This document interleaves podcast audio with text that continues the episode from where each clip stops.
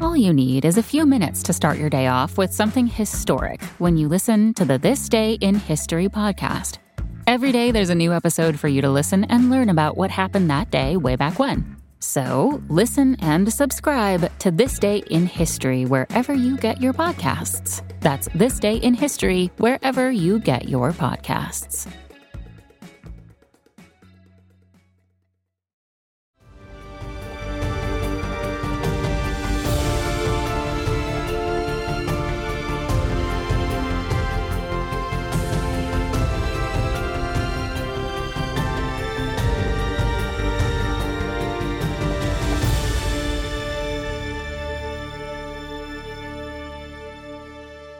Hello, everyone. Sakuya here, And I'm Gabby. and welcome back to the podcast, My Hose. Welcome back, everyone. And oh boy, oh boy, I, I really enjoyed the one that we did last week regarding the stuff for Japan because it was just extremely fun to record and do. And a lot of people really liked it. Yeah. Also, remember how we said we were hosting a trip to Japan and you had enough time to sign up? Yeah. Well, if you didn't, it is now full, unfortunately. Yeah. But if you are waitlisted or you're one of those people that were waitlisted to go on this trip, you will have first priority with our next trip, which may not be to Japan, but you guys get to pick where. Exactly. go. We'll put out some kind of survey in order to determine what happens. I did not expect any of this to happen. I, I was told that it would take one to three months to get eight people, and we got 24 people in a week. And we needed to get way more than eight people. We needed to get 12 people because Yes. we didn't want it to be too expensive. So the only way we could bring down the cost was to raise our Increase like, the minimum. Yeah. So our minimum was 12 and I was literally sitting there like the first day like nobody's going to sign up for this. Th- This is insane. And then three people signed up and we're like, okay, that's cool. Then we didn't get any other signups for a couple days after that. And then all of a sudden, boom, it just poured in on like the fifth day. Which thank you guys so much. That actually means so much to me that you guys actually want to go somewhere with us and see the world. Like that's that's huge. And the more successful that these things are, like if we can actually get 24 people onto a trip, the plan is what I want to do is that I want to take whatever some amount of money that is earned from the trip and I want to use that to give free trips to people like to you all, to the listeners, to the ones who are with us because not everyone can afford it. We can afford that. We were looking at some of these couples booking this trip and we're like, uh, y'all are in a different tax bracket, besties. like I'm so happy for you, but I cannot afford it. No, it's it's one of those things that is is definitely amazing, but we will always try to drive down the cost as much as possible because we're not in this for the money, we're in this for the experience and we want to give more people these really fun experiences. So I know that we're detracting from this from the very beginning, but We I just want, wanted to thank you guys because that was exactly. that was so great. Exactly. And on that note, one of the other things that I thought I didn't know that this one was going to be as low on the rankings as it did before. I think this was like number five or six in the list, but Egypt. Egypt is one of the ones that I genuinely thought was going to be up higher that people would be interested in. I And think I was- it's just Egypt is so far. I like I personally would love to go to Egypt, but I don't know if like- Japan is also far. I know, but it's just the Egypt trip was not even a week. The Egypt trip was two weeks. Yeah. Who can take two weeks off of work to fly to the other side of the world? You need like two days recovery at that point. It's true. It's true. And actually it's on that note from this that um because I saw a series of things that were happening pertaining to Egypt this week that I decided anyway to make this week's episode about Egypt itself. See, I'm sure that uh, a number of you probably have already seen it if you're listening to this as it comes out, or I don't know if you're listening to this six months from now, and maybe this is all blown over, well over by then. But uh, there's a new Netflix documentary called Cleopatra, something that was made by uh, Jada Pinkett Smith, who is the, the wife of Will Smith. And it's a quote documentary about Cleopatra that is not going over well with the internet, to say the least. What is it with Netflix and all of these new quote unquote historical documentaries? Because have you seen Ancient Apocalypse? Oh my God. Like Ancient Apocalypse, I've watched a lot of in depth analyses of it, mainly minute, mini Minutemans. Yeah. And it is, it's something, you guys. Like, are they just going, hey, you're a celebrity, people will watch you, um, make something up real quick? Let's put you in front of a camera, and I'm sure that will draw enough attention to you. that's what they're doing, like, I'm not a celebrity, but genuinely, y'all, I have so many conspiracies. I will be amazing. And the one that this is going down, and I, I think this is my favorite part, and I'm going to do a reaction video to the trailer to just talk about it and break it down. But uh, there, the, the whole statement on that, the argument is that Cleopatra was a African queen, like black sub-Saharan African. Wasn't she Greek? Greek, yes, very Greek, like so Greek to the point that it's like inbred family reunion times a thousand Greek, which is that if if any of that story of like incestuous relationships disturb you, I'm telling you right now, you are probably going to be deeply disturbed by this episode because we're not just talking about Egypt today. We're talking about the Ptolemies, one of the most famously inbred families to ever exist on the face of this earth. I remember the Cleopatra and Mark Anthony Halloween special episode. And yeah, if that was just a little dip in the pool, like a drop in the pond, is that the saying? Yeah. A drop in the pond to what he's about to drop on us. Exactly. Exactly. So while I will be doing that uh, reaction video and going into it later this week, I will, however, go ahead and record this now to talk about the crazy dynasty that was the Ptolemies. But before we do that, we're going to need a little bit of uh, background into Egypt itself, because I wanted to set the stage for you all to understand that we're talking about something massive. Gabby, you know how they talk about, oh, the fifth dynasty, the eighth dynasty, like the whatever number of dynasty. Do you have any idea how many, many dynasties there have been? At least five. Yes. Well, I'm considering that I said the fifth and the eighth, and you're right. There is indeed at least. I least wanted five. to pick an answer that was 100% right. Yes, you are you are right. There are at least five dynasties. The the answer is I think like 30 or 31. Like there have been over 30 dynasties. They have in nothing Egypt. on my Sims 4 generation save. Wow. That's what you're gonna draw back to? Yeah, you were talking about dynasties. to be fair, when we're talking about as messed up as some of these were, they probably could give your Sims game a run for its money. Or Don't your ex- Sims game could give that a run me. for its money. Do not expose me on the internet right now. Per- how dare you? you craft your own stories that honestly would fit very well in the in uh in the annals of history So, when we're talking about things. I listen to the podcast and then I go off of that for my Sims game. Oh yes, yes, Yeah, yes. That makes total sense. That makes complete and total sense here. So if we're going back into history and we're talking about Egypt between 3100 BC and 332 BC, Egypt had been ruled by around 30 or 31 different dynasties.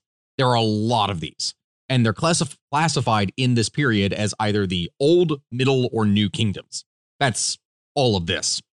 But even then, it's way older than what we would usually anticipate uh, for what you would think about these these kingdoms and the time periods that they spa- uh, that they span. The first two dynasties in ancient Egypt would span around the years of 3100 BC, when Menes, who is another guy who is known by the name of uh, Narmer, he went and he unified Upper and Lower Egypt, which had been separate kingdoms, into one.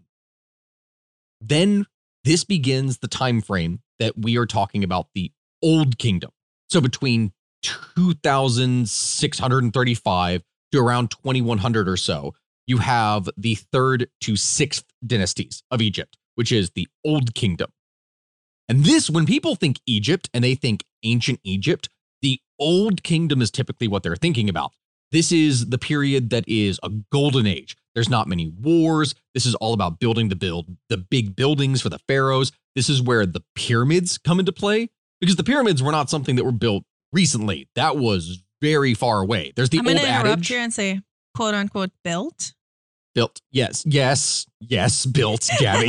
yes. We're not going into ancient conspiracies. no, but we will be going into ancient conspiracies on my podcast, Cryptidology. Oh, yeah. to a platform near you. My So wife that- is starting her own po- so podcast that- that's going into the wild plug. stuff. So there, there's that old adage about Cleopatra being uh like closer to the modern day than she was to the pyramids because that's true. Like the pyramids were built a stupidly long time ago.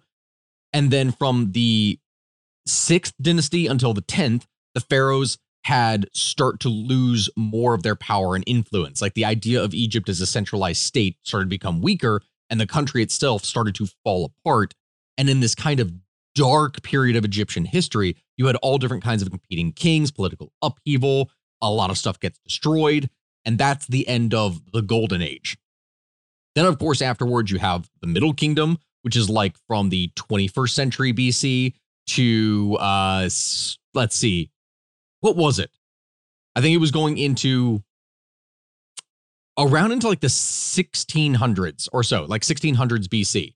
This is the Middle Kingdom period, which saw Egypt expand quite a bit and get a lot of different influence before they ran into a lot of trouble with the early Bronze Age civilizations. And then after that, you have the New Kingdom, which was from 1551 until 1080. And that is that is the end of really Egypt when we're talking about things in terms of the big dynasties. Afterwards, there were more dynasties. You'd see like the 21st through the 31st dynasties that would come about from 1080 until 332. But the final dynasty of all of this was not Egyptian, it was not Nubian, it wasn't anything from around the surrounding area. No. This was something that was first ended by the invasion of the Persians, and then subsequently, Egypt was, quote, liberated, but subsequently then conquered by the Macedonians, the Greeks, Alexander the Great in, thir- in 332 BC, which would start the time period in Egypt of the Greco Roman era. Now, this is where our story truly begins with the Greeks. And truthfully, I'm not sure why I have not done a podcast episode on Alexander the Great yet. You'd think that with everything we would have covered, that I would have definitely done Alexander the Great, but nope, we haven't. That is something that we are going to need to do because there is a not just one story, there is a whole host of different stories that we can do under him. But his conquests would give way to the Greek world having control over Egypt, and that is where the Ptolemies would come about. Before we get into that, we're going to have an ad break. Hey everyone, Sakuya here, and before we get back to the show, I would just like to thank today's sponsor, eBay Motors. eBay Motors is here for the ride. Remember when you first saw the potential, and then through some elbow grease, fresh installs, and a whole lot of love, you transformed 100,000 miles and a body full of rust into a drive that's all your own? With over 122 million parts for your number one ride or die, you can make sure that your ride stays running smoothly. Brake kits, LED headlights, exhaust kits, turbochargers, bumpers, whatever your baby needs, eBay Motors has it. And with eBay Guaranteed Fit, it's guaranteed to fit your ride the first time, every time, or your money back. Plus, at these prices, you're burning rubber, not cash. Keep your ride or die alive at ebaymotors.com. Eligible items only, exclusions apply. Everybody shush! William Shatner has something to say. Kat and Jethro, box of oddities. What do you do when the woman you love dies? Well, of course, you dig her up and you live with her. Aww. The show examines weird things. There are plenty of old photographs from this time period of children out in the streets playing in and among the dead horse carcasses. Oh, I miss those days. Things used to be so much simpler. Kat and Jethro Then there's the urine wheel, which sounds like a really bad game show. thing done weird things. Kat and Jethro, box of oddities. That is really mysterious. Join Kat and Jethro Gilligan Toth for the strange, the bizarre, the unexpected as they lift the lid and cautiously peer inside the box of oddities. The Webby Award winning Box of Oddities podcast from Airwave Media. And we're back. All right. So now this is where things start to get really messy, as pretty much every time that a ruler dies in history, it, it happens. This is what you will usually see, particularly in ancient history. So the sudden death of Alexander the Great, which occurred in 323 BC, was not exactly good for his empire. Uh, it brought a lot of chaos and confusion. He died without, at this time, having an actual heir or successor. Like, yes, his wife was pregnant and she would eventually give birth to a son, but they didn't know that this was going to be happening at the time. So he left his empire behind to those who were strong or the best. That was supposed to inherit his legacy. Did he say specifically those who were strong or the best? Well, it was that it was left to the best because he didn't have a proper will. But did he choose who the best were? No. So he just said, This is going to the best of you. Yep. And then everybody, of course, would want to be the best. It's like if, Yeah. if it's like if someone walked out and they're like, okay, the best amongst you will get a raise and a promotion. And What then the people that don't get one are like, wait a minute, that's not fair. I am great. I am the best. I deserve Because this. obviously everybody thinks they're the best. And as someone who was a leader of people for so long, very few actually are. oh, exactly. They're all going to be like, I'm so good. No, you're not, bestie. Sit down. Love y'all. But shh. you got to think these are veteran commanders who had been with him since the beginning from Macedon. They had spent a good chunk of their life campaigning with him, conquering the known world. Of course, they're going to want pieces of the pie as their kind of reward. That's exactly what they're going to want. Now, some of these commanders did want to wait until his wife, Roxanne, would give birth, which would then be, you know, Alexander's son, the future Alexander IV, who ultimately would have a very short and kind of tragic life. But others were more keen on from the beginning, uh, taking more self serving focuses. They wanted to do things themselves. They wanted to divide the empire among themselves and rule it.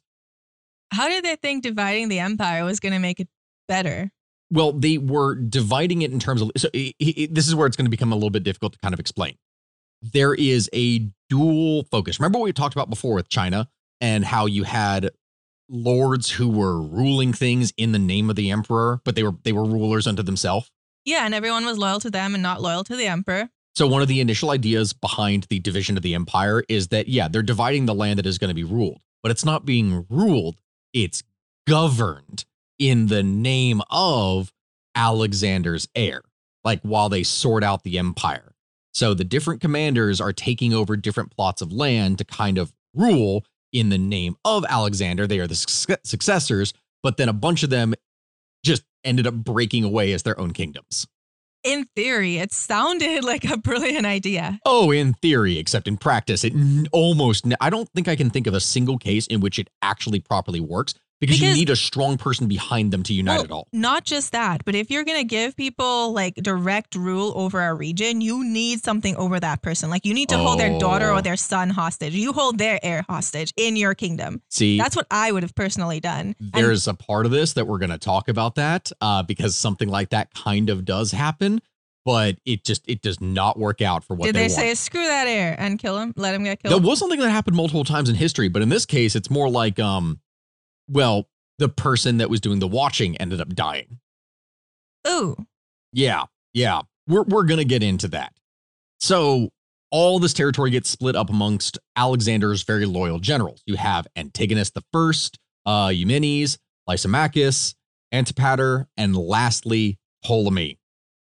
So Ptolemy the First Soter was a Macedonian nobleman, and he was someone who had been a childhood friend of Alexander. This guy was really important at the time. Like during all of his conquests, he was the official taster, he was the bodyguard. He might have even been a relative of Alexander the Great. He could have been an illegitimate, illegitimate son of Philip II, but we don't know. Philip II is, for anyone who's confused, that is Alexander's father. And after the king's death, he led the campaign to divide the empire among the different generals. And in the partition of Babylon, he received the prize that he had always wanted Egypt. You had the Macedonian lands that were being split. You had the Seleucid. You had the the Ptolemaic with the Greek. There were a series of successor states, but the three big ones were Macedon, the Seleucid, and Egypt under Ptolemy. Those were the big three. But what he wanted was not his ancestral land. He did not want the riches of the Far East. He wanted Egypt because he saw a massive amount of opportunity here. Here's the thing with Egypt. After years of being controlled by the Persians, the people of Egypt really wanted out. They did not like the Persians being in charge. And at the time of Alexander's conquest, they welcomed the Macedonians in. They loved him and his conquering army. The Persians had been pretty intolerant of the native beliefs, which is something that is very surprising because usually in history, the Persians were the ones that were more tolerant.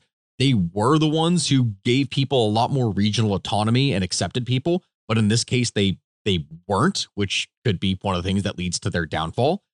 Alexander was way more tolerant of it, even embracing the gods of Egypt. Like he built temples to the Egyptian gods. He was drawing parallels between the Greek gods and the Egyptian gods. Like, um, I think my favorite part about that and how they would work the polytheism into it is a very simple thing. You know how in Greek myths the gods had to fight the Titans, right? Like that was Yeah. the big thing about the Greeks. So the story that he told is that when the gods were driven off Mount Olympus by the Titans in their great war, that they fled to Egypt and disguised themselves as animals so that they would be able to hide from the Titans before they could go back and reclaim their throne. The Egyptian gods have the bodies of people and the heads of animals. So he was drawing parallels and saying, no, no, no, the Egyptian gods, those are the Greek gods. They're just in disguise.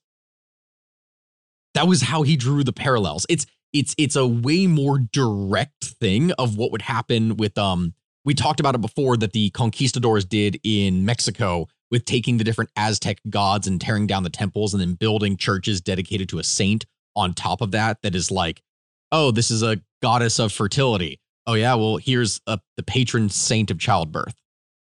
And you know putting putting that sort of thing up.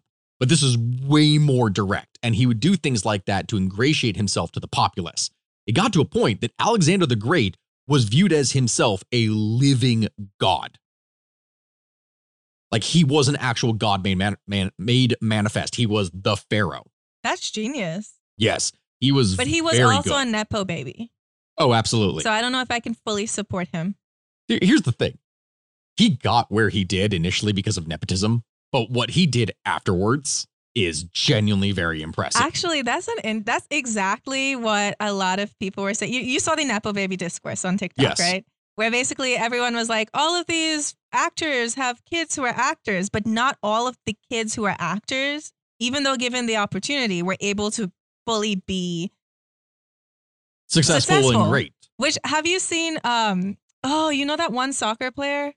Gosh, I forgot his name, but there's this soccer player, and his mom was like uh, part of the Spice Girls, and he made a photography book.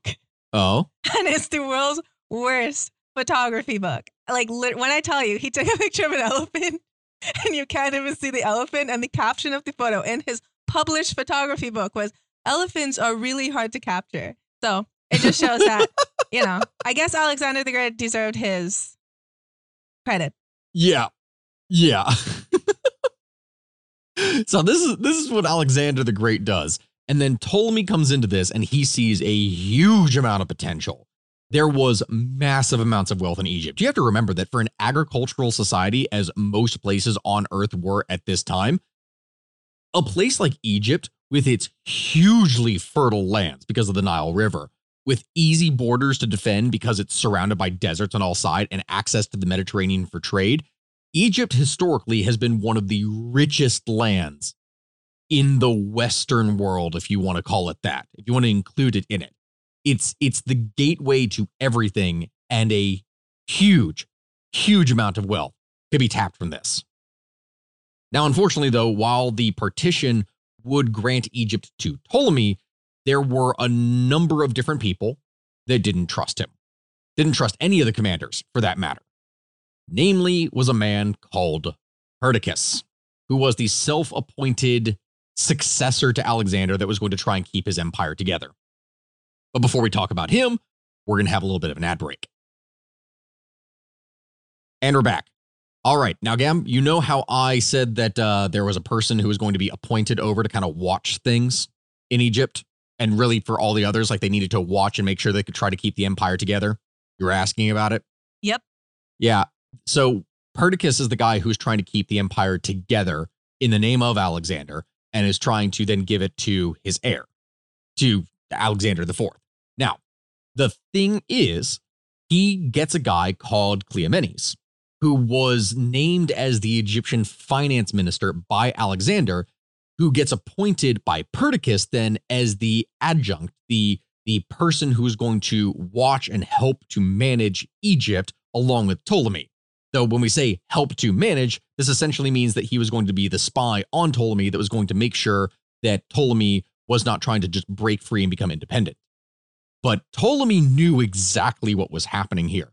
So, in order to free himself from the control of Cleomenes and from that Perdiccas, he accused the minister of, quote, fiscal maleficence, which considering the time and what people would do for ruling and all of the uh can I cannot remember the proper word?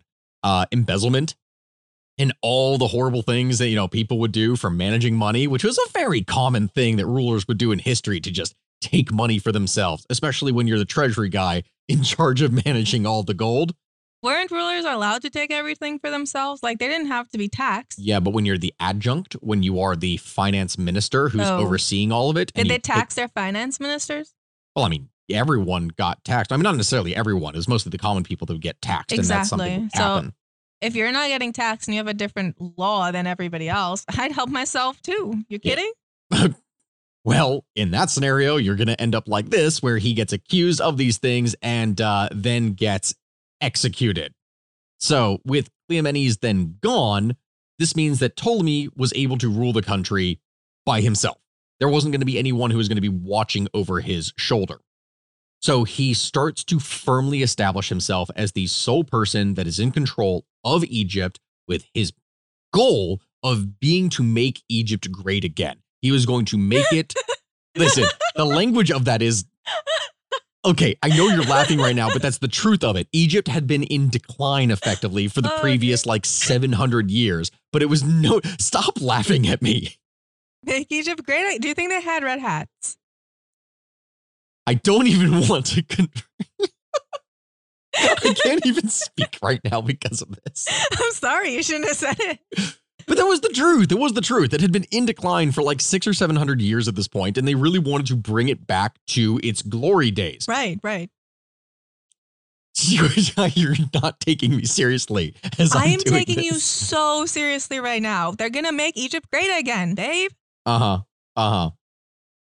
Short of it is, he wanted to make it a powerful state again, but it wasn't something that it was going to be easy to do because Ptolemy, even though he wanted to focus more on his own internal affairs with the country, did end up getting stuck in the wars of the successors. These were the conflicts between the different successors of Alexander the Great over the different territories within the empire. Now, Ptolemy didn't necessarily care about this. He didn't want to be the big commander who was going to be in charge of everything of Alexander the Great's empire. He just really wanted Egypt. So, although he didn't try to do much intentionally, if unintentionally he was going to be able to take land and just pretty much get it for free, then he was going to do that. Like he took Cyprus in 318 BC, and in another opportunity, there was a Spartan leader called Thibron who had seized the city of Cyrene on the North African coast. And this was isolated, which in turn meant that he was able to waltz all over and just conquer it quickly. And at the time, Thibron ends up getting executed by the populace, who are much happier to see Ptolemy come in. Unfortunately, Ptolemy really couldn't avoid getting involved with the other big commanders.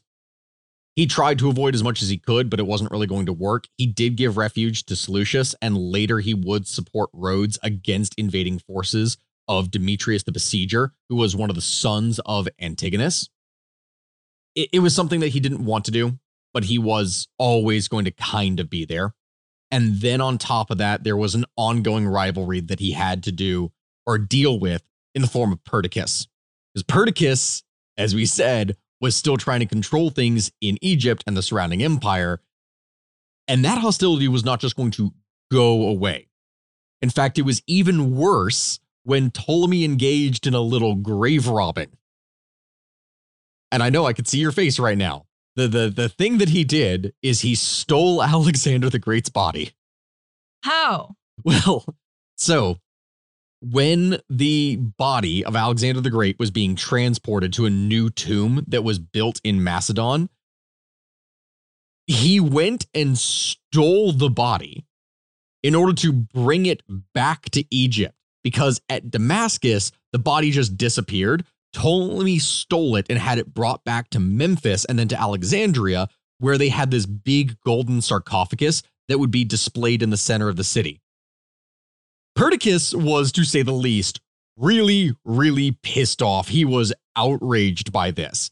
But even though Alexander the Great was dead, the fact is that since Ptolemy had Alexander's body, that was this, somehow this last vestige of legitimacy.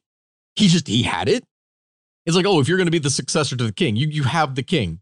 How did they keep bodies from being super disgusting and gross? You mummified them. So Alec, wait, we don't know where Alexander the Great is buried because the guy stole him. Well, no, that that's yeah, yeah. Ev- the the whole body and everything ends up getting lost. No one really knows where it is that he's buried.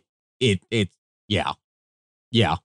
That's all where all of this comes about. Otherwise, there would probably be some big tomb in Macedon, and everything would just be prepared. But yeah, Alexander the Great's body just straight up disappears. I wonder if anybody got executed for letting this guy just steal him. Oh, I'm sure that happened. Are you kidding me? You're talking about Perdiccas probably would have had people put to death who were like the guards and whatnot because this was one of the only means by which he had to legitimize his quote control of the empire. So with that gone, yeah, no, no, no, no, no, no. That wasn't going to do anything. So this occurs and it pisses off Perdiccas so much that things completely break down and would lead to outright war.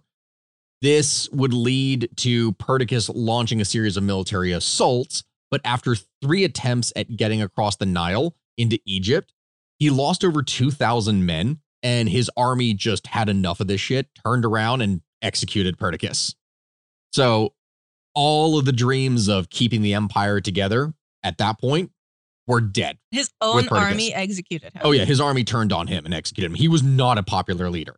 It's it's not necessarily fair because all I really have when doing the research for this podcast are to go off the sources from what was presented, but a lot of the sources literally come from the successors. It comes from the Seleucids. It comes from Ptolemy, and Ptolemy hated this guy, which means that everything that they say is going to be colored by that hatred because they're going to make him look as bad as possible. So we don't really know the exact accuracy of it. We just know the events as they occurred, not necessarily his reasoning or even as much for his personality because it was so twisted by these stories. But yeah, his own army turns on him, executes him, they go home. It's, it's done. Which that in turn would lead Ptolemy ruling Egypt for the remainder of his days until he would die in 282 BC. Which leads us to the beginning of the Ptolemaic dynasty. But before we get into that, we're going to need to do an ad break. And we're back. All right, so we've talked about politics, we've talked about betrayal, we've talked about all these really cool things. Now, Gabby, are you ready for it to start to get into the more creepy territory? Yes. All right. When you say creepy, like we're talking Oh. cryptids. No, Oh. as in uh, the beginning guy that we're going to be talking about here, the son of Ptolemy the First. Allow me to introduce you to Ptolemy the Second Philadelphus, meaning sister loving. I remember that guy. I You- remember that guy. you remember that guy? Didn't we talk about Philadelphus? I think I talked about it at one point for like some shorts or other stuff that we were doing back when we talked about Cleopatra a while back, but I don't think we've ever done it for a podcast. If we have, I might have just forgotten about okay, it. let's hear about Mr. Sister Lovin. Yeah. So this guy, this this younger Ptolemy, had served as co-regent with his father since 285. And after that, Ptolemy would marry the daughter of the Thracian regent, Lysimachus. And this was Arsinoe, I believe is how I would say the name, Arsinoe the First. So for the purpose of an alliance, after the death of his first wife, Lysimachus went and married Arsinoe the Second who was the daughter of Ptolemy I and his mistress, Bernice, or Berenice. There's going to be a lot of intermarriage, and you're going to hear me say Antigonus the first, Antigonus the second, Antigonus the third, Ptolemy the first, second, third. You're going to hear a lot of the exact same name over and over and over again, just with a number past it. Because out of the three dynasties that we're talking about, you're going to hear only like five names repeated 12 times. I am not even kidding with this. I love that for them. How do they even keep anybody straight? Like, imagine you're talking about like your great granddad and it's the same as your granddad and of your son. Yeah. You know, you just got to remember the number that goes off after it. The numbers are what's important, Mason. the numbers, what do they mean? And in this case, it means um, the probable amount of familiar Or- relations that you slept with before producing that heir. Well, you could just have a name like Sister Lovin to help sort them out. Sister Lovin, Sister Sister Lovin, Yeah. Sister Sister Sister Well- Lovin. interestingly enough, the reason why we have to say the number is because the remember how Ptolemy the first was Ptolemy the first Soter. Yeah. Soter means I think like savior, and there was two other Ptolemies that also had Soter. Imagine you go from savior to sister loving. Oh my! No, literally, they went Ptolemy the Yes, first. The, they the did. second one, I would be embarrassed. Yeah. I'd be ashamed, honey. Yeah, yeah. So all this was stuff was done in order to secure an alliance. That's why all these marriages would occur. So Lysimachus had chosen to marry Arsinoe II, who was the daughter of Ptolemy I and Berenice, around 300 BC. That was a marriage, though, that would not end well because we don't exactly know why, but it is possible that it was to secure the throne of Thrace for her own son. Arsinoe II managed to convince her husband to have his eldest son killed, which was the son that he had from his first marriage, and he was the heir. All this being on charges of treason that were more than likely completely fake. And because he did so in order to name the children that he would have with Arsinoe II as his, you know, heirs, the murder of his eldest son, who was a really popular young commander, then led to an uproar among all the different officers in the military. So after the death of Lysimachus, Ptolemy would then marry his sister, Arsinoe II, who was the king's widow. Yeah. His sister was the king's widow. Did remember- I hear that right? Yes. Sorry, this is like really hard to follow. Yes, and it's going to be. This is going to get really confusing. So for anyone that's getting, I need like a flow chart Is in order to show chart? this. Can we just put that up on um On- website? We maybe? probably can on the website or Patreon or any of the number of things. So that just shows the relations. So the gist of it is that Arsinoe was another child of Ptolemy the First, right? It was his sister. Arsinoe was married to Lysimachus in order to secure an alliance. When Lysimachus died, Ptolemy the Second took her. She was the widow of this former alliance and married her, even though she was his sister. But her heirs would have claims onto the throne that Lysimachus occupied. So it was a double way of keeping control within the family. The sister lover. Remember, his name was the sister lover. So they weren't even doing this for like money. They were just doing it to keep the family line in control. Control and pure, and we're Did they have get to consummate, or yes. could they have oh just my been god, like, yes. and they were cool with it? They're- Yes. they're- was this normal for regular people in the empire, or was it just the royal family? No, here's the thing. This is what confuses a lot of people. While familial relations are somewhat common for nobility to marry throughout history, usually it's relegated to cousins. There are certain places in the world where it is way more common to marry close blood relations. Egypt is one of those. The tradition of marrying your sister is not a Greek tradition. It was an Egyptian tradition that was occupied or that was uh, accepted by these Greek rulers. And they did so in order to keep the line pure because they were believed to have divine blood. I know, Like, but I'm talking the about the, gods? common people. Oh, it was not common among common people That- at yeah, all. that's what I was wondering. Because uh, were the common people, you know how we watched the royal family and we're like, wow, this is wild. Do you think everybody who was in that kingdom were just looking at them like, wow, this is wild? No, there's no reason for the blood of a farmer to be kept pure. But when your blood is that of the gods themselves, yeah, that was the idea. Not only would you keep more control over the family and the situation in the first place so the property doesn't get divided or claimed by enemy kingdoms, but simultaneously, you're keeping the religious aspect clean in the most filthy way possible. Well, to them, it wasn't filthy if they thought that it was, you know, a godly thing. So that that's exactly why it was they tied did to what they religion. had to do. Zoroastrians had a similar thing, um, like in Iran. Uh, you saw this among the Egyptians. There the were Europeans. again, it no, not typically in the form of like brother well, sister yeah, not brother sister, maybe like cousins, close cousins. They would have cousins among nobility, but again, that's nobility all over the world. Would keep to that. There are significantly fewer ones in history that are no, where they're direct blood siblings, not even like half blood siblings. We're talking full blood brother sister. I know I can see your face right now. Here, that's that's what they would do. And I'm just thinking about having to live with your sibling for the rest of your life. all right, I want you to think about this for a second because I know that we could talk about this. Ramses the Second. Are you familiar with that pharaoh? Really I've famous heard one. of him because I think he was in that one movie with Cleopatra. Was he not? No, you're he was the guy who is the pharaoh from like the Bible with Oh, the no. with the Hebrew or like with the Jews. No, I don't know And that so- one. Okay. So he is the guy who had been in charge there at the time. And that's what they would say. He had 180 children. Well, good for him. A very So- prolific ruler. One of his sons would marry his sister, but you would have like a hundred something sisters Wait, to choose from. He was the one during the plagues. yes. So then why was he sad when his firstborn son died in that one plague? You know, the blood over the door. a lot of it gets, th- there isn't really mention in Egyptian history of stuff like that happening. Also, my big question is in theory, the Egyptians were just watching all of these plagues happen, right? Like they were insane plagues, bro. And nobody was like, we should we should dip out. We should skedaddle. Like they stuck around to see what would happen next. I'd have been out of there. I'd been like running. You know what I'm Mhm. saying? Oh, no, exactly. Like personally, I just don't know. I don't know.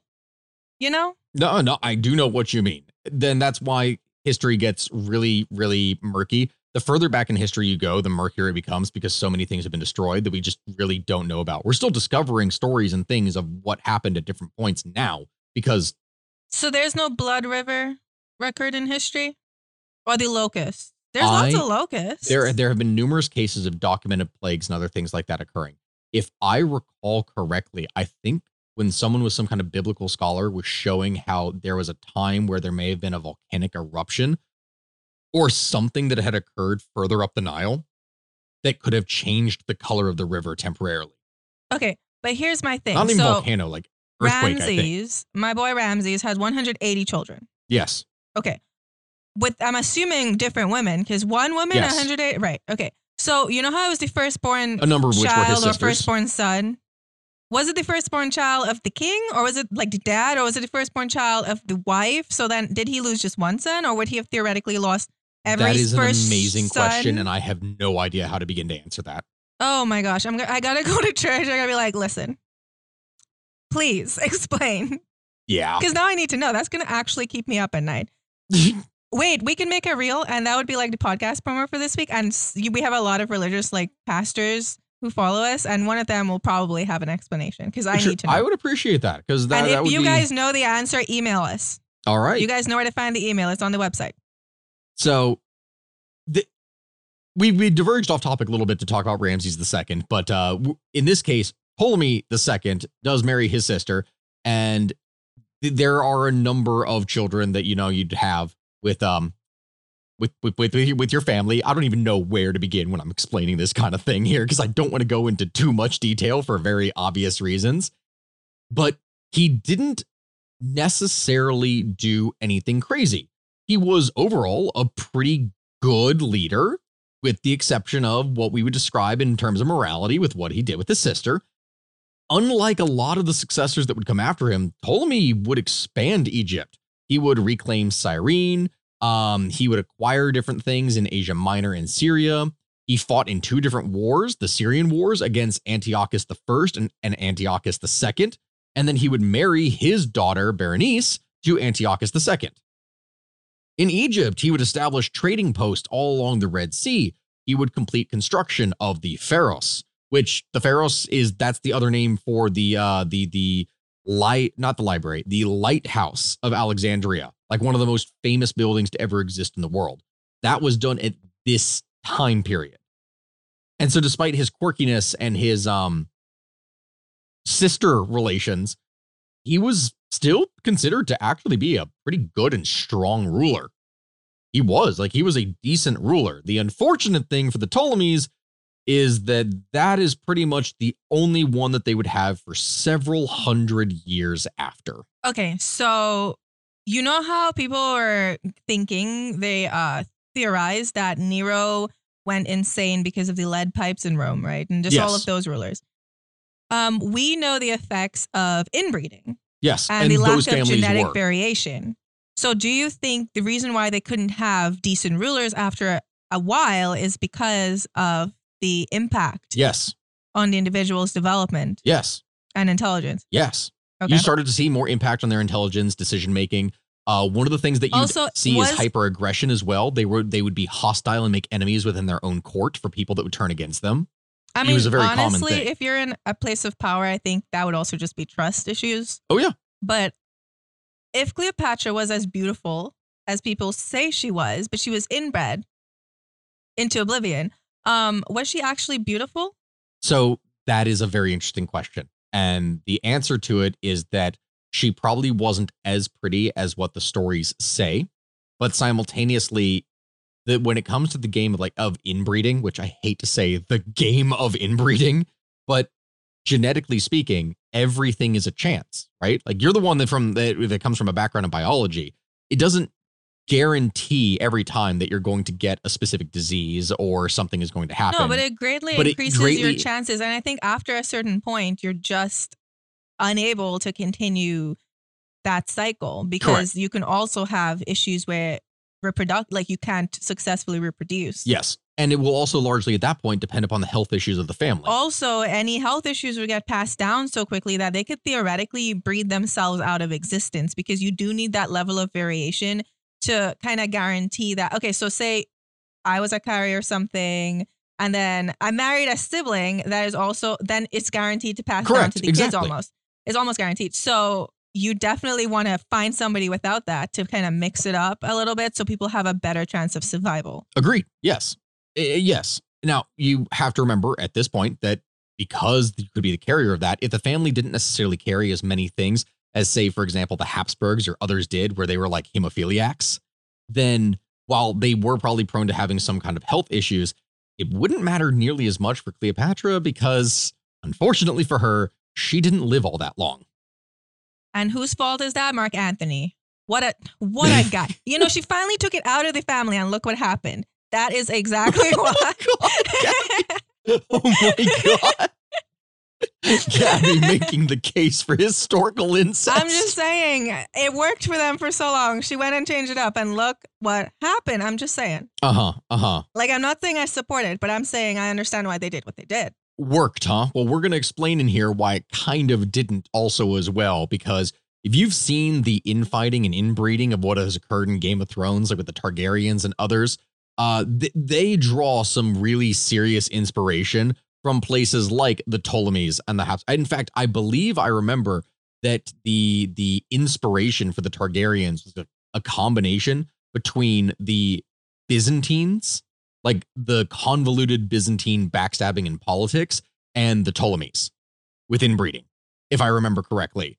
And if that tells you anything, it's that the story after this is going to get really, really messy, and we're going to move forward Okay. from this in kind of rapid fire. We're literally 45 minutes in and we're not even halfway through.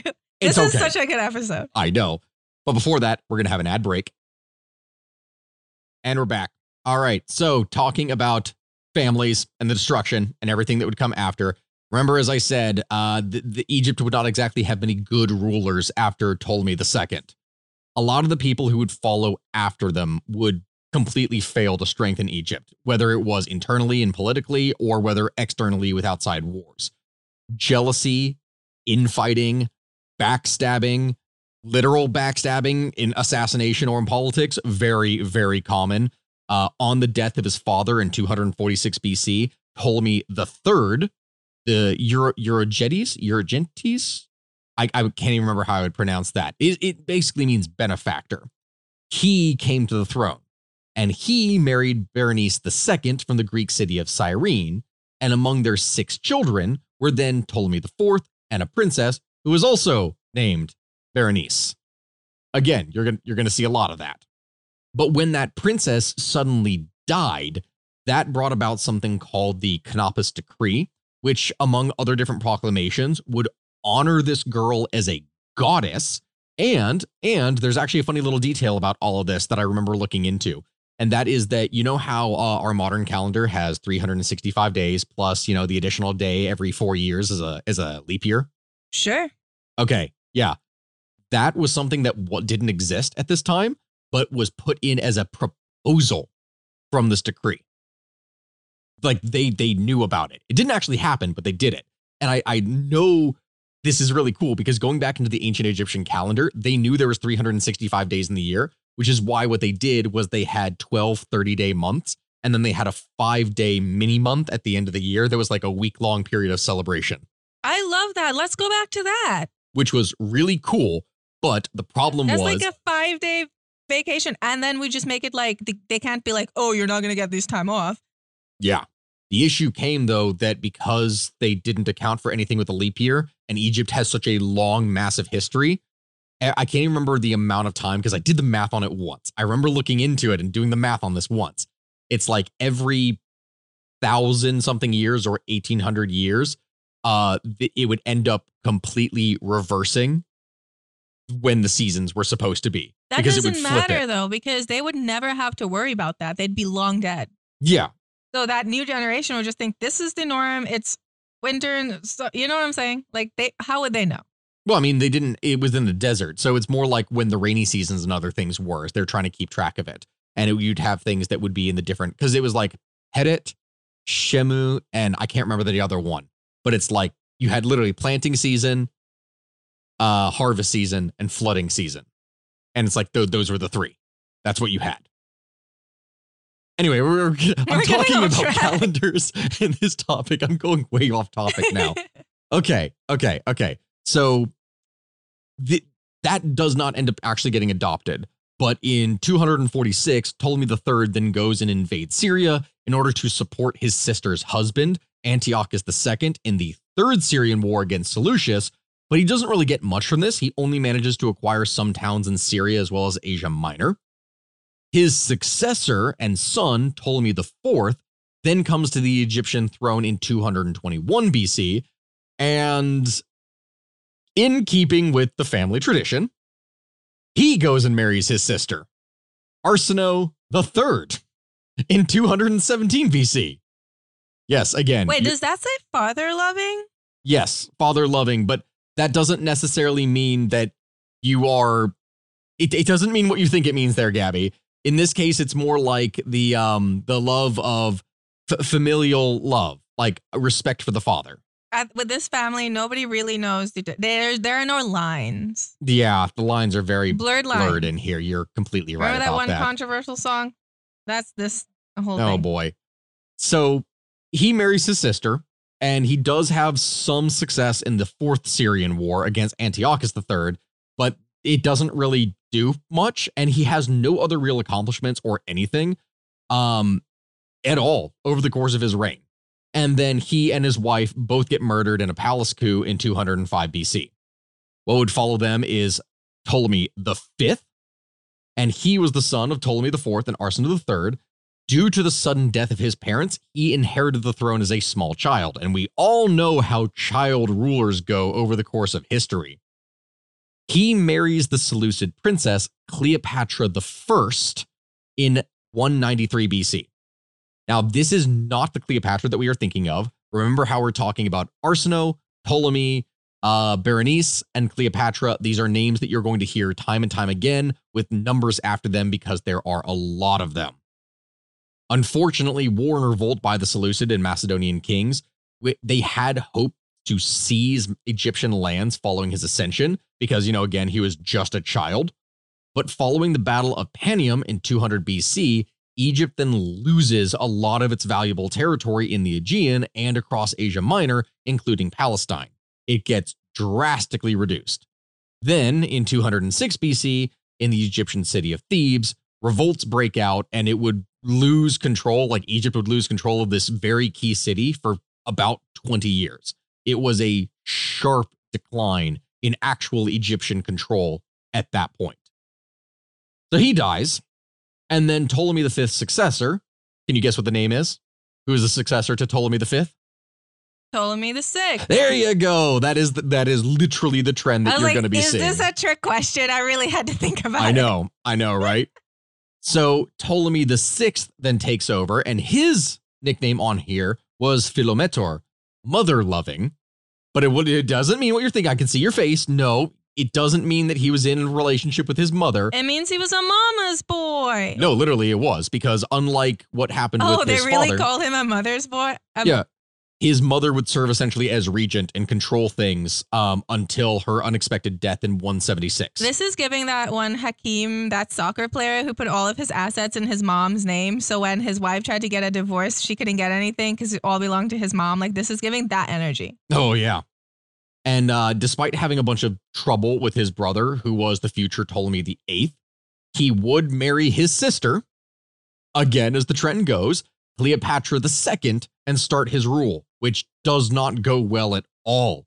Egypt gets invaded twice by Antiochus IV. Uh, his army even got close to seizing the city of Alexandria itself. But with the assistance of Rome, Ptolemy VI does manage to gain some control back of Egypt.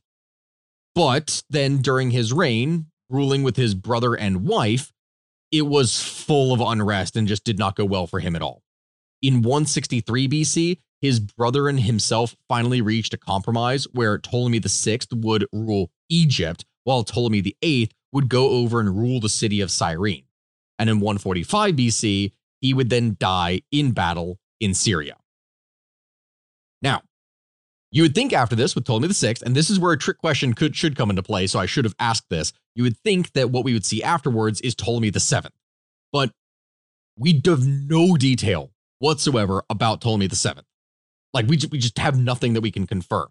So he probably didn't exist. Or if he did, his reign was so brief that it doesn't really matter. Like he had no actual control. The one who ends up taking charge, and I'm sure there had to have been a Ptolemy the Seventh, even if we don't really have proper records of it. The one who takes over is Ptolemy the Eighth, which would imply again that there was a seventh. Like there should be. We just don't have any record of it. Maybe Ptolemy the Eighth killed his brother Ptolemy the Seventh. Could have been literally on the day of. That happened many times in history. That very well could be. You're joking. No, no. You remember when we talked about the Ottomans and what they would do to their siblings? How there was a literal purge of brothers every single succession, where potentially hundreds of boys down to like newborn children would be strangled? Yeah, I know you're blinking your eyes at me right now, but they would do that. I love that for them. What was the point of having them? As insurance. For what? So that there would always be an heir. So you have hundreds Yes. as insurance? Yes. You don't need that much insurance, bro. Uh, you'd be surprised with how many people died in history. But yeah, no, you're right. You definitely don't need that many. But they Maybe did like it to guarantee a the good system. 20. Still overkill, but if you really wanted to be sure. Oh, there was definitely overkilling. All right, that was definitely something that occurred. that was a bad joke based off a lot of fratricide and death in history. Fratricide, for anyone who doesn't know, is when you kill your brother, of which there was a lot in the Ottoman Empire, and also in this case in the Egyptian state under the Ptolemies, there was a lot of brother murdering too. So Ptolemy VIII takes over, right? He marries his brother's widow, which is his sister, Cleopatra II, only to then replace her with her own daughter, his niece, Cleopatra III. So he divorced her. He divorced his sister to marry his niece. At least he's her branching out. At least he's branching out. he Um, divorced his wife to marry her daughter, who is also was his sister and then his niece. This is giving some that one uh Hollywood dude who married his wife's daughter. You know who I'm I don't remember his name. I don't remember what that you're referring to definitely happened though. But you see what I'm talking about with like Game of Thrones Targaryen vibes right here, Yeah, one hundred percent. yeah, yeah. There's a They reason. really drew from history. Exactly. Yeah, it's Like, Yeah, it's do you messy. think he was like, "Oh, you're kind of annoying, but your daughter, she doesn't talk too much." I I don't even know how to process that here. But all right. like family reunions, you should better make all of the like women wear veils. Wait, you mean the dating dating site? please. The Egyptian dating site, just the family, like, what is it? Uh, their ancestry.com. Family re- family reunion is the matchmaker's heaven. so, what follows after this is that civil war breaks out, and this lasts from 132 until 124 BC, and it devastates the city of Alexandria, which is the capital, because the people in it at this point they they may have loved the Ptolemies in the beginning, they do not love them anymore at all. They hate Ptolemy the Eighth, and this really was not an uncommon thing because the Ptolemies were Greek. They were very firmly Greek. They only bred Greek. They everything was Greek. Alexandria was ran in Greek. They didn't speak the Egyptian language. They never did anything. They were pure Greek everything. Why that was the language of culture there? because they ruled it. They were in control. That's I'd be so pissed off. Well, th- that's what happened with a lot of the common people. The common people didn't like them. At first, the you know, 150 years ago, they or 100 no, 200 years ago at that point, they loved when Alexander the Great came in and freed everything, and that was awesome. but now it's just been a slow decline into incest and decadence ever since. Like that's that's that's just what followed. So the people did not like these Greeks that were in charge of them, and that's that that's just how it was. So this ended up um, creating a lot of problems. There was a lot of persecution. People got expel- expelled from the city. And then finally, though, they have some degree of amnesty that happens in 118 BC. And then Ptolemy kicks the bucket and dies. He gets succeeded by his eldest son, Ptolemy the Ninth, Soter, which again, Savior. yep, there it is. There's a savior. It took so long for it to circle back to Savior. Which he had another interesting name here because he may have been called Savior, but his other other nickname in there was uh Lathyrus, which is like chickpea. like chickpea, chickpea? Uh, like chickpea. Like, you know. garbanzo beans, chickpea. Yeah, like chickpea. Exactly. Exactly. You know, that's exactly it. Yeah. I mean, you got to think Caligula, as dark and sadistic and twisted as that man was, his nickname literally just meant little boot because he would march around as a soldier with, you know, the soldiers when he was like a toddler, like a kid. So he had little tiny sandals. Oh, that's And that's why his nickname was Caligula. Yeah, and then he grew up to be a twisted, demented madman. But as a kid, he was really cute and loved by the soldiers. The soldiers loved him. He was really popular with them because he was raised with the military camps. The lead really got to them, huh? Yeah, yeah, among other things, among other things. And like his previous ancestors, uh, this successor would also then marry two of his sisters, Cleopatra the Fourth, who was the mother of Berenice the Fourth, and also Cleopatra the Fifth, who would give him two sons. So he was also allowed to have multiple wives? Yeah, that, that that's a thing that they would also do is marry multiple people. They would have concubines and stuff. Um, he would rule jointly with his mother, Cleopatra III, until 107, where he was actually overthrown by his brother and then had to flee. But then he did regain the throne in 88 BC and would rule until his death in 80 BC. Now, we have sped run through a lot of this, but you can see by now that this is a massive incestuous mess with a lot of backstabbing and war. This is not exactly something that would build a very strong state, but there was a very strong state that wanted in on the action. And this is where they started to branch out, right? And this is where they start to branch out. But before we get into that, we're going to have an ad break. And we're back. All right. So a little bit more speed running through this because we're not quite at the level that we want to be. Ptolemy the 10th, Alexander, was the younger brother of Ptolemy IX, and he had served as the governor of Cyprus until his mother brought him to Egypt in 107. Then he replaced his brother. In 101 BC, he supposedly murdered his mother, Cleopatra IV. He then married the daughter of Cleopatra V, who was his niece, Berenice III. Again, we're, we're not even talking about family trees at this point. This is just a circle. You know what this is? This is this is a helix. This is a helix DNA tree. Except it's also looping back in on itself. This is an Ouroboros like the Venn diagram. yeah, it's it's it's like if a Venn diagram and a helix DNA uh chart. Well, as you know, it the DNA spirals like this. That's the overlap, and then you have the circles on each side of the family members that aren't married to each other. Yeah. So I'll draw it later. Don't worry. I'll explain, and then I'll upload that with all the other sources. oh, great! That's going to be beautiful to look at as we imagine the horrors of what went on within this family. You guys better go to the website once this episode airs and um, tell me how great my artwork is. Thank you. Yeah. So this is the guy who had been. He was the one who expelled the previous guy and took him over before he came back. Uh, he did get expelled in 88 BC when his brother came back and took the throne, only to end up getting lost at sea and disappearing. So no one really knew what happened to him. He was succeeded briefly by his youngest son, Ptolemy the 11th, Alexander the Second. Yeah, we're adding double names onto this here because that's exactly what happens. Um, and after awarding Egypt and Cyprus to Rome, Ptolemy the 11th was then placed on the throne by the Roman general Cornelius Sulla, who then ruled jointly with his stepmother Cleopatra Bernice until he murdered her. Yeah, again, that that happens a lot in this. He then himself gets murdered by the people of Alexandria. Does not go over well. He is followed by Ptolemy the 12th, uh, Neos Dionysos, also known as Auletes, who was the another son of Ptolemy the 11th and succeeded Ptolemy the 11th in 80 BC. He married his sister, also called Cleopatra, but in this case, Cleopatra Tryphena.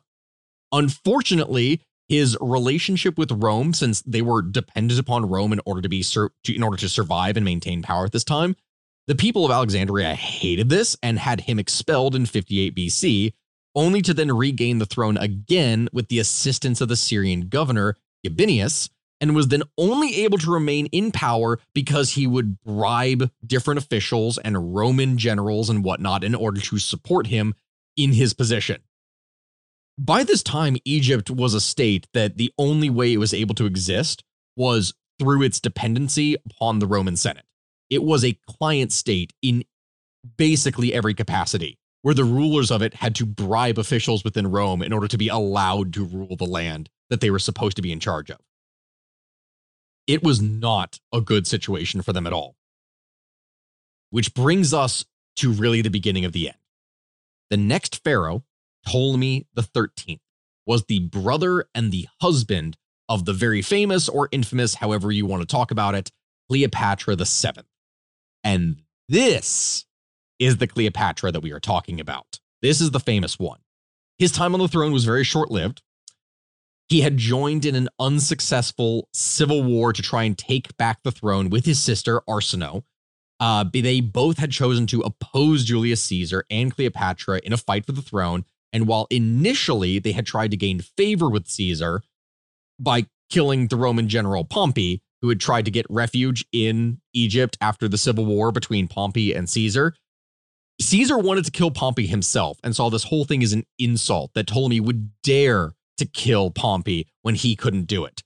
So he ended up declaring war on him and taking everything over and putting Cleopatra in charge. Arsinoe ends up later getting taken back to Rome in chains, and it's it's a whole mess. But but but but all of this occurs with Cleopatra the seventh.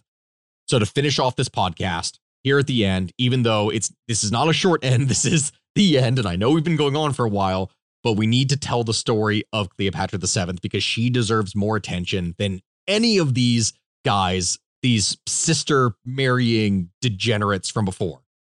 I mean, she's by this logic a brother marrying degenerate, but she did that but because he she had technically married her. Well, they got married because in, isn't that what Rome wanted? They wanted them to share the throne. No, this in this case was an Egyptian law. I mean, the Rome kind of forced it afterwards in order to keep stability, but this was an Egyptian tradition. So we will um we're going to explain that. In order to talk about Cleopatra, which was Cleopatra the 7th, but we're just going to call her Cleopatra because this is what everyone knows her as is just Cleopatra. She is the woman who would reign in Egypt and become one of the most famous and powerful women throughout all of history.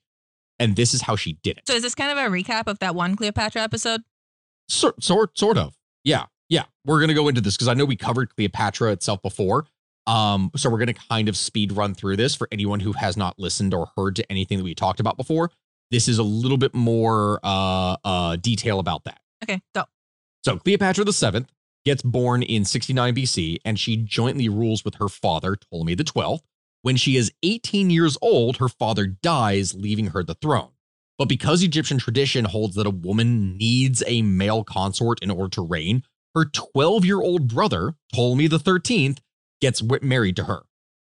But Cleopatra wants nothing to do with this. She wants to control everything herself. And so she drops his name over time from all official documents and rules alone by herself, which hisses him off. Mind you, the Ptolemies at this point in history were Greek. They were pure 100% Greek. That is what they were. The Ptolemies insisted that the Macedonian Greek people were superior and that they were ruling in Egypt by the will of the gods, and they did not need to learn the Egyptian language, its customs, its anything. This was a Greek land. That was the language of culture, law, and rulers. Cleopatra, though, ingratiated herself into the populace by learning Egyptian. She was fluent in Egyptian, she was fluent in Greek, she was proficient in a number of other languages to the point that when dignitaries came to see her, she did not need a translator. She was skilled, she was a remarkably good orator. And shortly after assuming the throne, she just stopped getting advice from her advisors altogether. She just did not consult them with anything when it came to matters of what was going to be done in the state. And that's a sign of strength for her, but it's also one of the big weaknesses that she had that pissed people off because her habit of making decisions and acting on them without consulting anyone would really upset a number of high ranking officials. And it, it really helped to turn people against her. But despite this, she did have a lot of achievements. But then also, in spite of those achievements, her court was not pleased with how independent she was from them. So in 48 BC, her chief advisor by the name of Pothinus, along with another guy by the name of Theodotus of Chios and the general Achillas, they overthrew her and placed Ptolemy III on the throne, believing that this kid that they were putting in charge was going to be a lot easier to control than his sister. Which actually, at this point, it's 48 BC, so no longer a child, really, but you, you get what I mean. He was going to rule things now. At this same time, there was this Roman general and politician, Pompey the Great, the guy that we talked about earlier, that was defeated by Julius Caesar at the Battle of Pharsalus, which I love the Battle of Pharsalus. I did that for uh I, I recreated that battle using Rome 2 Total War for a class that I did in college. Still one of the best projects that I ever did in my life. I love that. Um anyway, anyway, I'm, I'm getting off topic from that. He defeats him at Pharsalus. Pompey had done a lot of groundwork in Egypt before, securing things within the state. Like he was one of the big guys who had helped to support and stabilize the state. So he thought that he had a lot of friends in Egypt, and that was where he could go to, you know, rebuild his forces and have a base of operations. Yeah, he shows up, and Ptolemy III, uh, under the advice of his advisors, are like, "Yeah, no, uh, this guy has lost the war. Uh, we don't want to make an enemy of Rome. We want to make friends with Rome. We're gonna kill him." So he goes to Egypt thinking that he's going to find friends, and his friends then turn around and murder him, cut off his head, and present that back to Caesar. And this is why we don't make friends. Write that down. Write that down. In oh, in ancient politics, that is pretty much the case. Yeah, friends are not people that are very easy to rely on because a lot of them will end up betraying you in the future as history gets really, really messy. So, Caesar's army comes in, is absolutely infuriated. Infuriated? Infuriated? Infuriated? I don't know. You said infuriated. No, no. Caesar's army com- comes in. They are inferior, but they are absolutely infuriated. They are pissed off. Well, Caesar is the one that's really pissed off by this. Like, it's not necessarily fair to say his army was. The army was just pretty much following the order of Caesar. Like, he was the guy who was in charge of all of this. So, Caesar is outraged by Ptolemy killing Pompey and ends up taking him, sends the ruler back to Alexandria in chains, basically, and just has control of all this. Cleopatra was still in exile during this time and knew that there was no way that she could simply get back to the palace and take things over again because there was a foreign army in here. Her brother still had some degree of control. She needed to get in and get some help in order to take things back. So, seeing that Caesar was going to be a good opportunity to take power again, she is, per the story, said to have smuggled herself in inside of the palace, inside of a rug, as a gift for the Roman general, and then gets carried through enemy lines and meets him. Instantly, Caesar is like, damn, I love this girl. And that's that's pretty much what happens. They immediately become lovers. And mind you, mind you, she is still married to her brother, Ptolemy the 13th at this time. So when Ptolemy the 13th shows up the next morning in order to meet with Caesar, he finds the two of them. That's gotta be a little bit scarring. It's your sister wife in bed with Caesar. Oh yeah. Yeah. And he is. Oh, not even I say sister wife, but it's your wife's sister. Yeah. I don't know how you'd even Yeah. say that. Also co-ruler and queen and sister and lover and everything. Yeah. Which mind you, that he had been fighting before and had her exiled, but still, it's a very, very big insult at this point. So Ptolemy the 13th, outraged, then turns to his general Achillas for support, and war breaks out in Alexandria between Caesar's legion and the Egyptian forces. Caesar and Cleopatra are besieged in the royal palace for six months until Roman reinforcements arrive and are able to break the Egyptian lines. At this time, though, a lot of things happen. Uh, like apparently, it is during this period that the Great Library at Alexandria was accidentally burned down, but we don't know. That's just one of the stories that is said to have happened during this.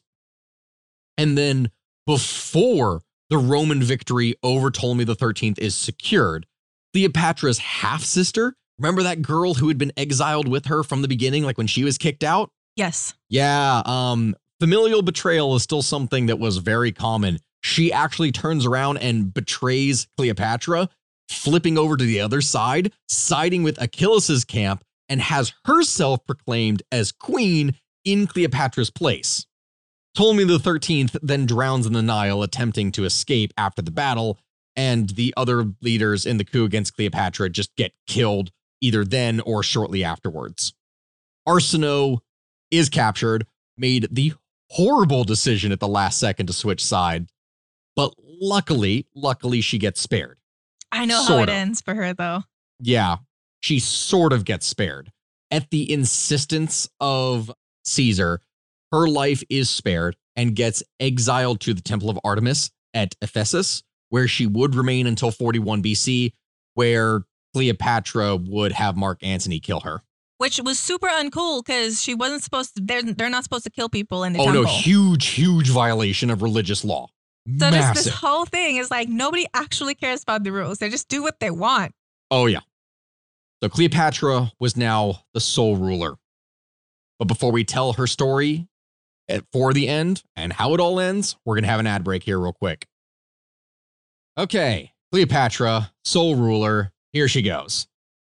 So she travels through Egypt with Caesar in big style. They are they are the king and queen of Egypt, but she's not he's not actually the king of Egypt, but is pretty much treated as that. She is the one who is in charge by the grace of Rome and is living large at this point.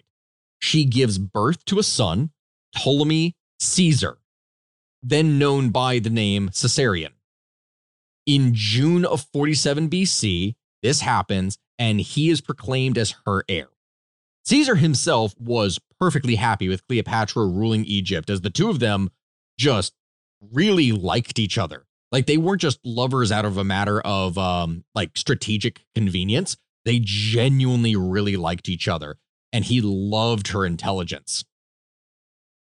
In 46 BC, Caesar returns back to Rome. And because, you know, he misses his girl, brings Cleopatra back along with her son and the entire entourage of like the whole Egyptian court of what he would want to live there. He openly acknowledges to the public that Caesarion is his son, though not his heir, not not the person who would inherit his legacy, because there still were some rules in Rome that he would have to live by, and that Cleopatra was his consort, which is a big problem. Why? Bigamy is illegal in Rome. You couldn't have a consort or a second wife. Why didn't he just divorce his wife? Wife? Uh, couldn't fam- familial dynasty.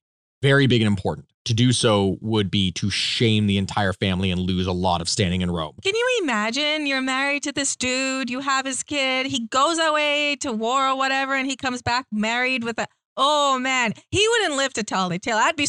Oh, I'm getting heated for her. Oh Like, no, so it's mad. this is a massive scandal. Caesar was already married to a woman called Calpurnia at this time, and Roman laws against bigamy were very strictly adhered to.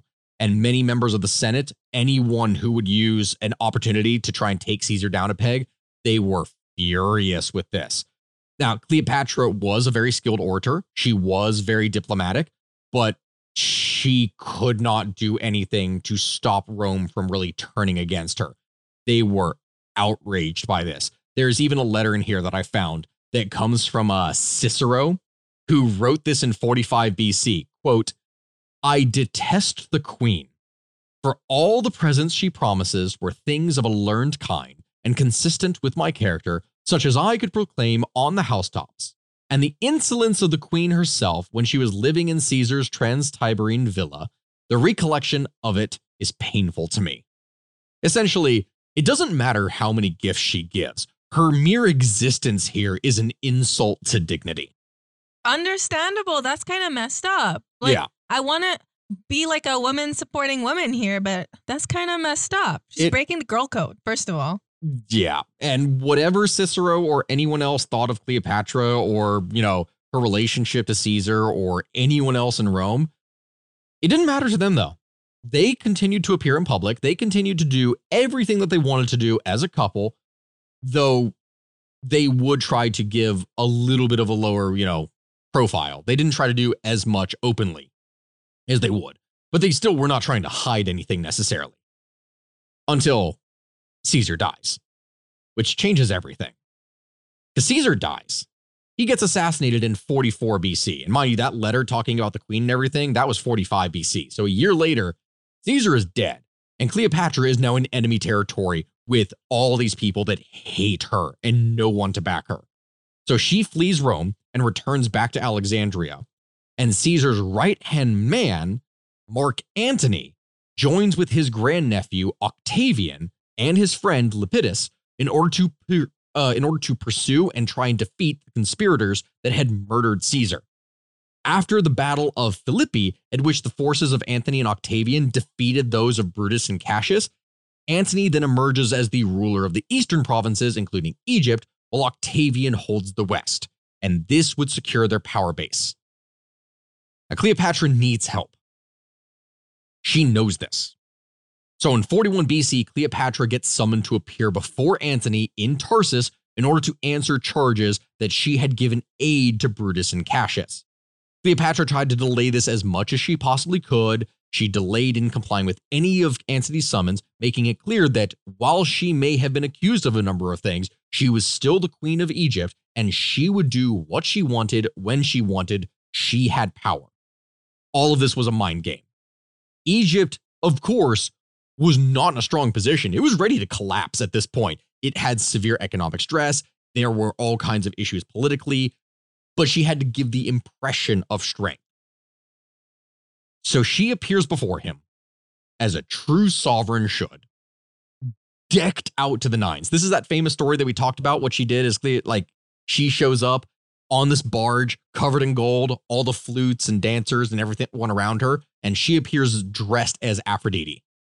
She is decked to the nines in here, and Mark Antony immediately falls in love with her. He is just mind blown. Yeah, no, total simp, absolute total simp move. But hey, she knew exactly what to do, and she and Antony instantly become lovers and would remain so all the way for the next 10 years. And she would give him three children Cleopatra uh, Selene II, Alexander Helios, and Ptolemy Philadelphus. So, mind you, Cleopatra had been married to her brother. She was not married, but long term relationship with Caesar, and now Mark Antony. She's gone through men of power. That she is doing whatever she can to maintain as good of control as possible. You know what the funny part about all this is, though? What? Remember what we talked about with uh, Caesar having been still legally married when he was with Cleopatra? Yes. Same deal with Mark Antony. And this is where it's even more messed up than Caesar. So, Mark Antony considered Cleopatra to be his wife, even though he was married to Fulvia and then to Octavia. Octavia was the sister of Octavian, the guy who was the heir of Caesar and was in control of half of Rome.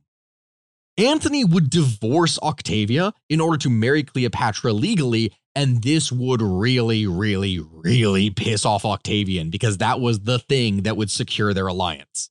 During these years, Antony's relationship with Octavian would gradually disintegrate and fall apart. He was outraged by Antony's behavior, especially with the disrespect that was shown to his sister by divorcing her, throwing away everything. He repeatedly would rebuke Antony and at least in one instance would just outright directly say to him, Hey, what the hell are you doing? You are being stupid. To which Antony would respond, Yeah, so what? What does it matter? Uh, like there's literally a letter where he puts like, Yeah, uh, what do you what do you care? What do you care about what women I sleep with? You can bring whatever woman you want to bed with you. This is my wife. This is what I'm doing. It's really funny, actually, how it all goes down but it's just the standoffishness of it. He was so in love with Cleopatra, he threw away everything for her.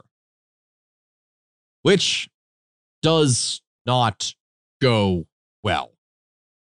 Octavian did not appreciate anything that Antony was doing. And all of this ends up breaking out into war, which Mark Antony's forces would be defeated in at the Battle of Actium in 31 BC. And a year later, Cleopatra and him would both commit suicide. Antony, upon hearing the false report of Cleopatra's death, would stab himself, but would then later learn that she was actually alive and have himself be brought to the queen where he would die in her arms. Cleopatra was then told that she had to submit to Rome, asked for time, and then subsequently killed herself so that she wouldn't be captured. The same thing did not apply to her children, though. Her children would be captured. Uh, they would actually be taken back to Rome in chains and end up being raised by, I believe, I can't even remember the name of it was. I know, did I put it in my notes? I don't know if I put it into my notes. There it was, yes.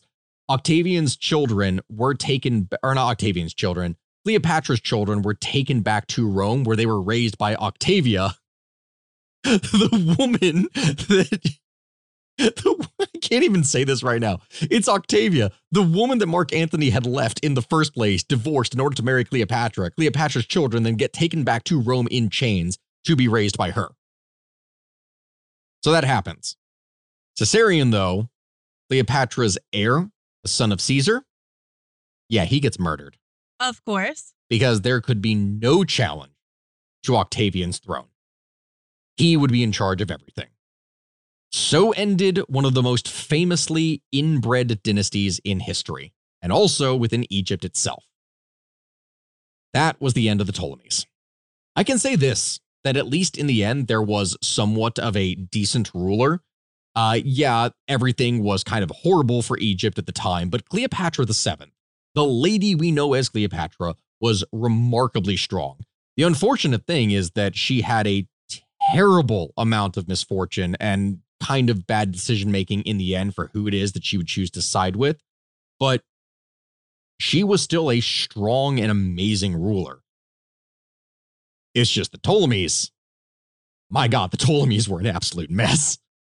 Which I hope that this podcast today has shown you, and I really hope that you enjoyed listening to it. I really hope that you did learn of something today and uh, understand just how deeply convoluted, incestuous, and messy the entire thing was. And I hope that entertained you. Everyone, thank you very much for listening. This has been the History of Everything podcast with Sakuya and Gabby. I appreciate all of you, and I hope you have a good rest of your day.